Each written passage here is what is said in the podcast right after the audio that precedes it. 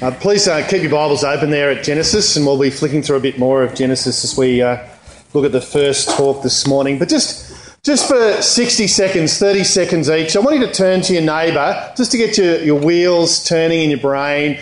Uh, and, and I want, want tell, tell each other what's the one thing you find great about your work? What's the one thing you find frustrating about your work?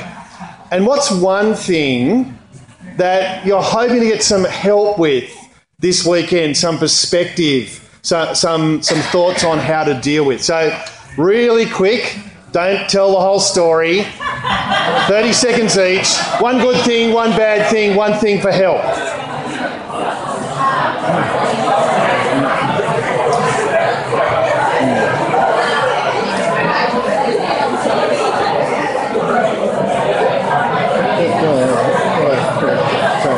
So, so,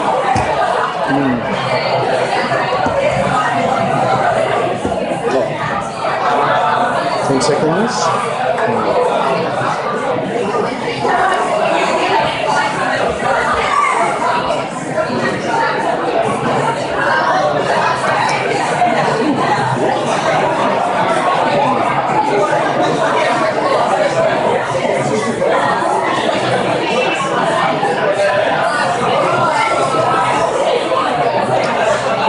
Okay, that's half time. Other person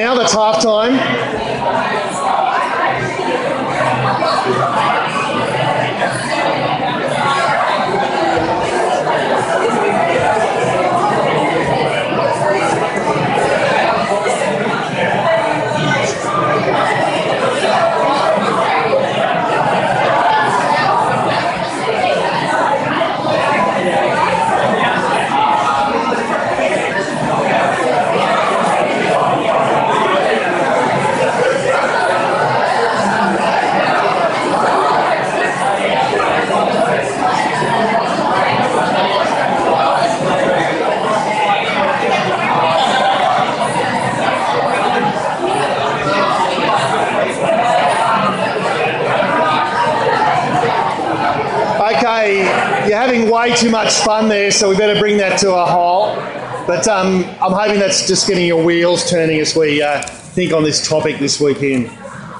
Hey, uh, as a new Christian, I became a Christian at 19. Uh, I went to a church where no one ever talked about work in the sermon or, or anyone else, anywhere else. I learned about prayer, I learned how to read my Bible, how to be a Christian husband. I learned about you know lying and stealing and adultery, how not to do them.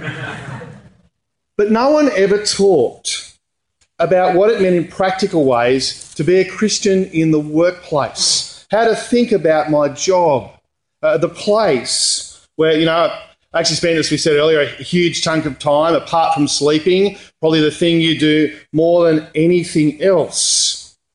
And it really left me with a distinct impression that work was kind of non spiritual.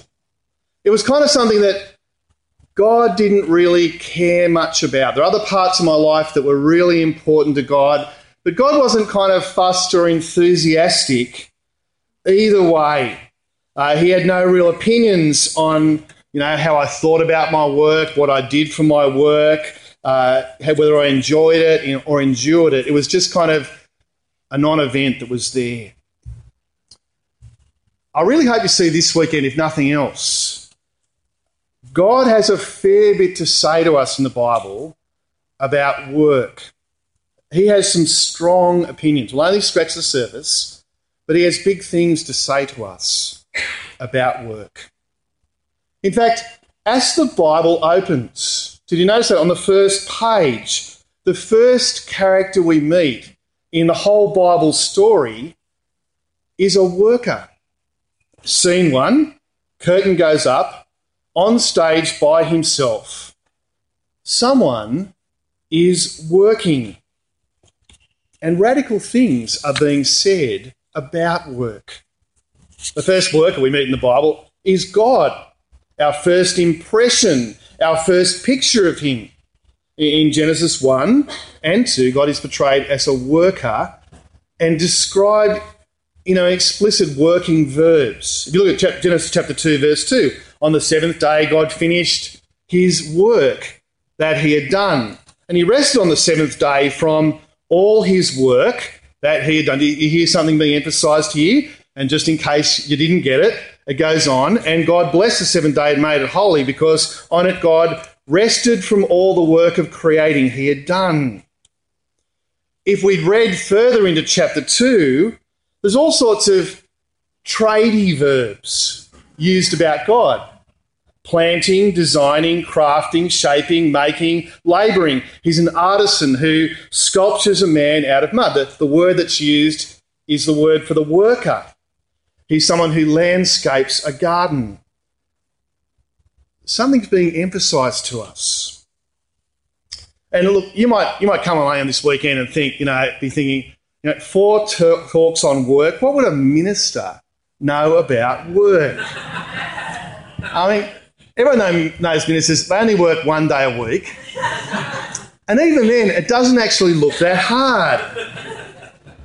Well, the great news for you is we'll be listening together in these talks not to my ideas and vast experience about work, but, but what God has to say. Someone who actually really knows what it's like to roll up his sleeves and get on with it. And God has some big things to say about work.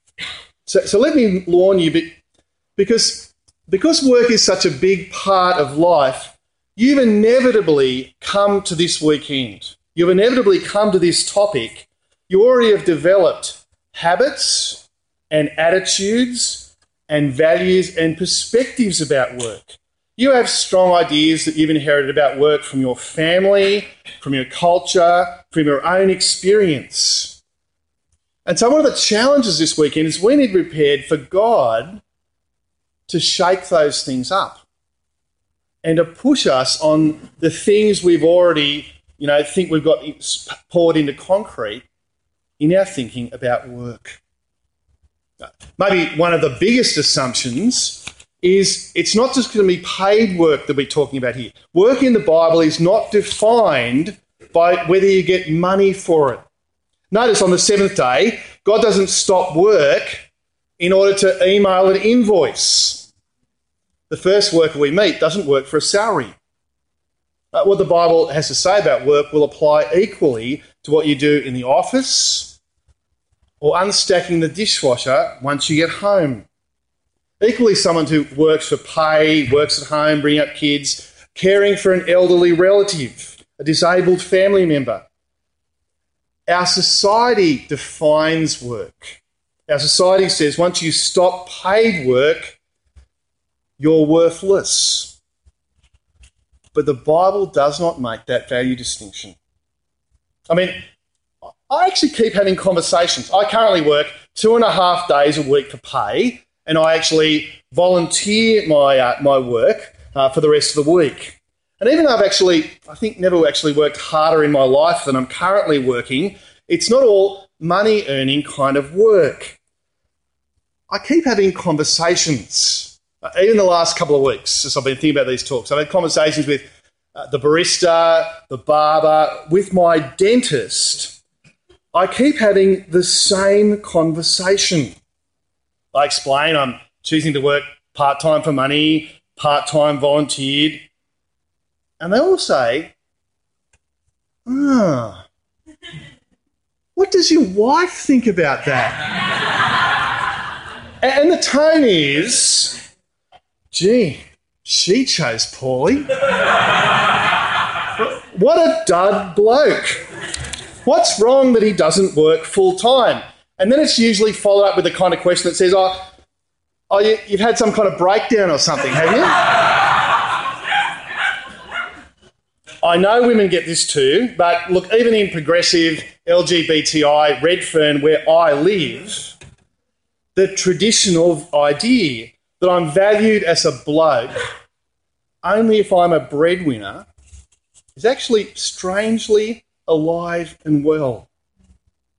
Uh, in, in the last talk, we're actually actually see, I'll actually push you on the idea that the Bible describes prayer as work something to be laboured in and to struggle with. Epaphras with the Colossians labours in prayer. So, so how about how's this for an idea? The person in our church family here at Chatswood who's too old and frail to go to the office anymore, or even get out of bed in the nursing home anymore,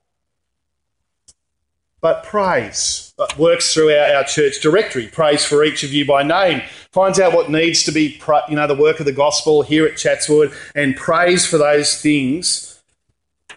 We'll actually see tomorrow their work. Their work may be more valuable may be far more significant. They might achieve more by Friday afternoon when they knock off from their work than the rest of us all put together. How do you value work? If you think about the radical idea, your most productive year as a worker still lies ahead of you as you give yourself to prayer in the nursing home you know, with your mushy pumpkin and your, and your peas. But we get ahead of ourselves. Let's go back to Genesis. Just about the first thing we learn about God, He knows what it's like to work and to rest. And it's no accident, it's those made in His image. Those characteristics are written into our natures as well. Here in Genesis 1, God's working week, God's seven day pattern of work and rest, He gives to us like God, we have been made to work and find enjoyment and satisfaction in our work. I mean, the picture here, God sits back on the seventh day and he, he enjoys what he's done the universe that he's made, the vast solar systems, the complexity of the way you know, human beings are put together, the, the intricate detail of atoms. He, he looks at it and says, Yeah, yeah, this is very good. It's that satisfying feeling of getting a job done. Like sitting back on the veranda after you've mowed the lawn and, and admiring how good it looks. You know, finally assembling that piece of IKEA and you know, sitting in it and it actually holds your weight. Nailing that essay. Uh, Instagramming your latest birthday cake triumph. The satisfying feeling of working, labouring on something and bringing it to completion. Like the God who in Genesis 1 brings order out of chaos. You know, to, to finally sit on the lounge at the end of the day, the kids are asleep, washed and clean, bags ready for the morning, you know, food wiped off benches, table, chairs, walls, ceiling. You know, toys are out of the toilet and in their crates, dirty clothes are in the basket, and that, that satisfying, that beautiful background hum of a full dishwasher. okay? To turn the 6 pm chaos into order. Uh, we are made in God's image to find joy and satisfaction in those things. And when God in Genesis 1, when he looks at his labours and declares that it is good, I take it, you know, it's not just the, the good of the engineer, you know, look, all the angles are right and the structures are working and the intricate subsystems are all combining well, but also the good of the artist. His creativity, the, the colours, the smells, the tastes are pleasing. With creativity and ingenuity and artistry, we've been made to work. You can see all of this, I think, most clearly when you look at people who don't work. The long term unemployed are people in prison and not allowed to work. Eventually, you know, they become kind of less than human. They become shells of the people they once were. Work is a good gift from God. Chapter 2, verse 15, if you look, God puts Adam and Eve in the garden to work. Part of the goodness of paradise is the challenge to look after the creation, to order it and to manage it. And I take it likewise in the new creation, we will work. I don't know if you've thought about that. In heaven, it won't be all sitting around on deck chairs by the pool, uh, sipping pina coladas. But I take it part of a place of full of exciting, creative challenges to work on together, cities to build, technologies to invent, art to create. And already here in Genesis, this is a, a radical thing to say. Uh, in the ancient world, work was something best invo- avoided. In the ancient East, the creation story that everyone knew, the Genesis one is actually kind of having a go at. It was a story about a god named Marduk who created the world, and all the other gods complain and they say, oh, What did you go and do that for? Because now we'll have to work. Now we'll have to look after it. But Marduk solves the problem. He creates a lowly, humble creature, the human, to do the dirty, servile thing of working, looking after the creation.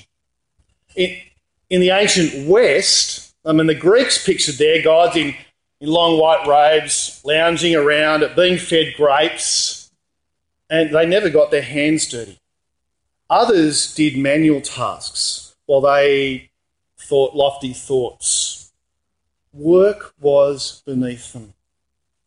Do you know the story of Pandora's box. You know, um, you know, Zeus gives Pandora the box and says, There's bad things in this. Don't open it. Whatever you do, don't open it. So she opens it. And out comes the four great evils. You know what they are? Sickness, suffering, greed, and work.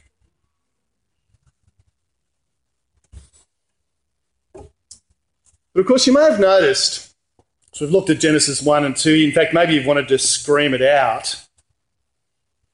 The world we live in is not quite like this. Work in our experience is a bit different to the picture here in Genesis 1 and 2.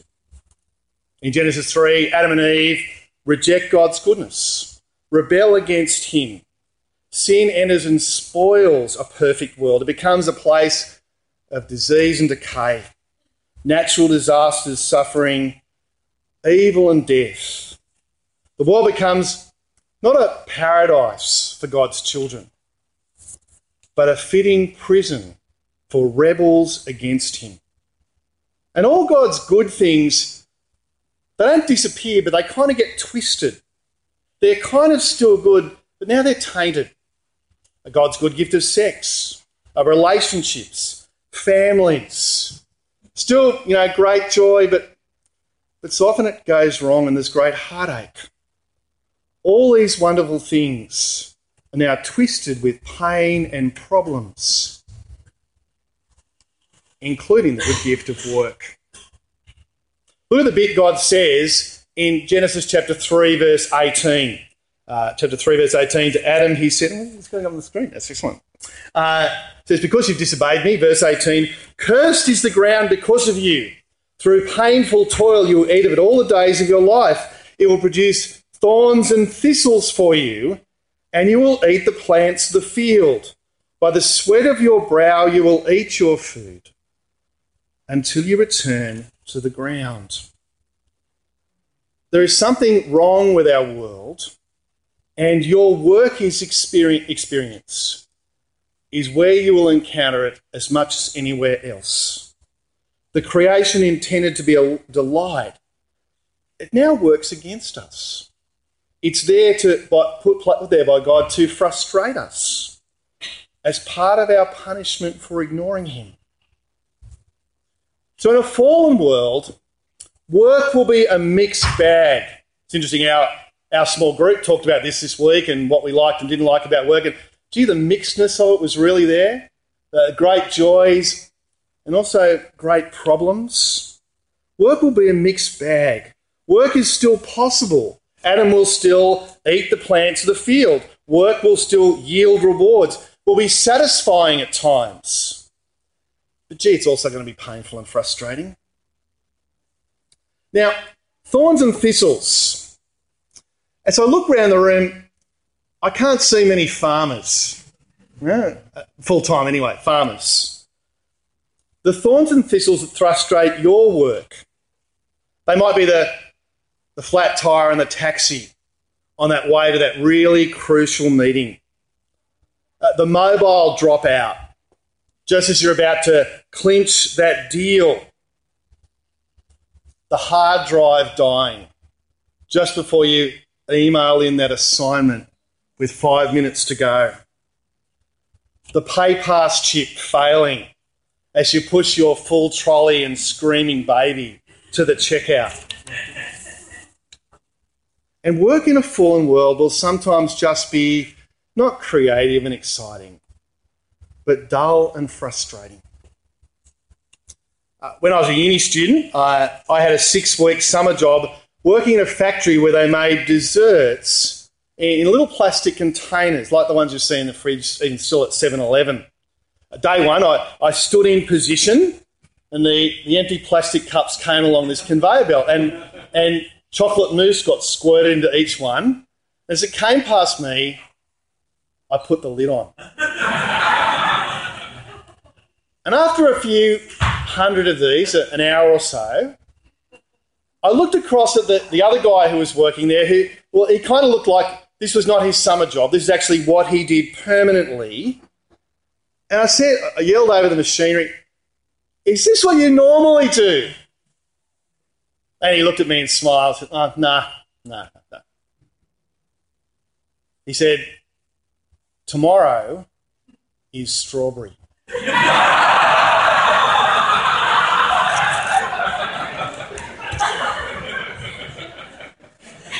On the third day, it went back to chocolate. And uh, I actually quit at morning two.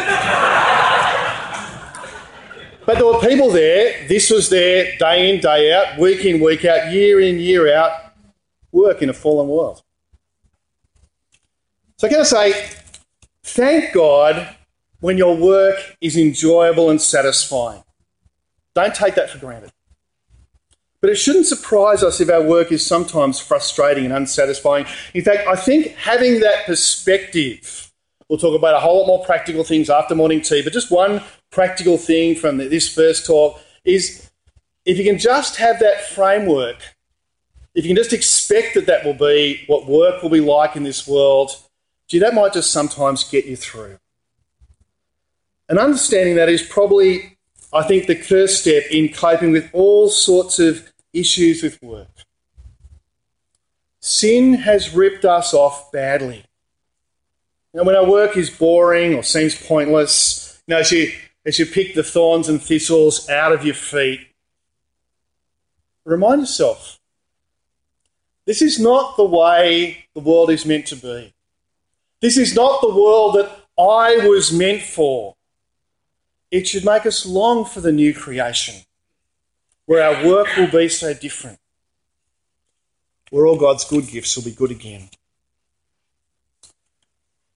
One of my earliest memories as a kid, each Boxing Day, my four cousins would come over. They were older than me, and they, they kind of just had this knack of always zeroing in on, on the present from Christmas I, I most liked and taking it over and almost always breaking it. I, I hated Boxing Day. I actually remember one year I, I got a tricycle. Oh, there's you good. Okay, that's not actually it, but it was pretty much like that.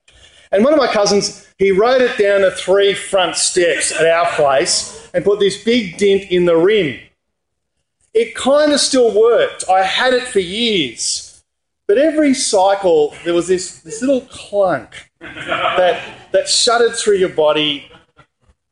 It was enjoyable, but every little clunk reminded me of my cousins. I liked my tricycle, but I always knew it. It reminded me every, every turn of the wheel that it could have been better than this. That is the Bible's picture of work. And it's important because lots of stuff gets written on work in Christian circles that I think is incredibly positive and optimistic. A theology of work that's a lot about Genesis 1 and 2 and not enough about Genesis 3. Huge emphasis on career fulfillment. Follow your dreams, pursue excellence, make a difference in the world with your work in a way that doesn't actually take Genesis 3 sufficiently into account. Talk a whole lot more about that tomorrow, but It's a really important thing as we think about the way the Bible begins. I guess that brings me to a roadmap for this weekend. After morning tea, I want to talk positively about working in a fallen world. Work can still be good. How do we how do we do that well? And then tomorrow we'll take the wider view. We'll think about the place of your day job in your overall life and in eternity. We'll think about work and rest. Because you see, the two big problems with work. Yes, the creation is fallen. There are, there are thorns and thistles. Out there, the creation is out to get us. But also in here, creation's fallen, but so am I. We are broken. And in our sinful hearts, we constantly think in wrong ways about work. We, we take God's good gift and we misuse it, we mishandle it. We can make work into an idol. We can put it as a thing that should be the place where God is. And we'll think a whole lot more about that. Let's pray. Heavenly Father, we want to thank you for work and rest. We want to thank you that even in a fallen world, work can sometimes bring great satisfaction. We can glimpse imperfectly what you intended it to be as a great gift. We ask that this might whet our appetite for the new creation that is coming. And Heavenly Father, when work is frustrating, when it is menial, difficult, again we ask this too would whet our appetites for the world to come. But Heavenly Father, give us wisdom right now. Help us as we think about this topic together in the talks, in our conversations, in our own quiet personal reflections this weekend. We ask that you would be moving in all of this. We bring before you those in our church family where right now the challenges and frustrations, the disappointments of work are very real. Creator God is an awesome thing to contemplate that you have made us in your image and likeness, like you to work and rest. So help us to listen carefully to you as we come, no doubt, with our ideas and issues. Do business with each of us this weekend as we think about these things. We pray and ask in Jesus' name. Amen.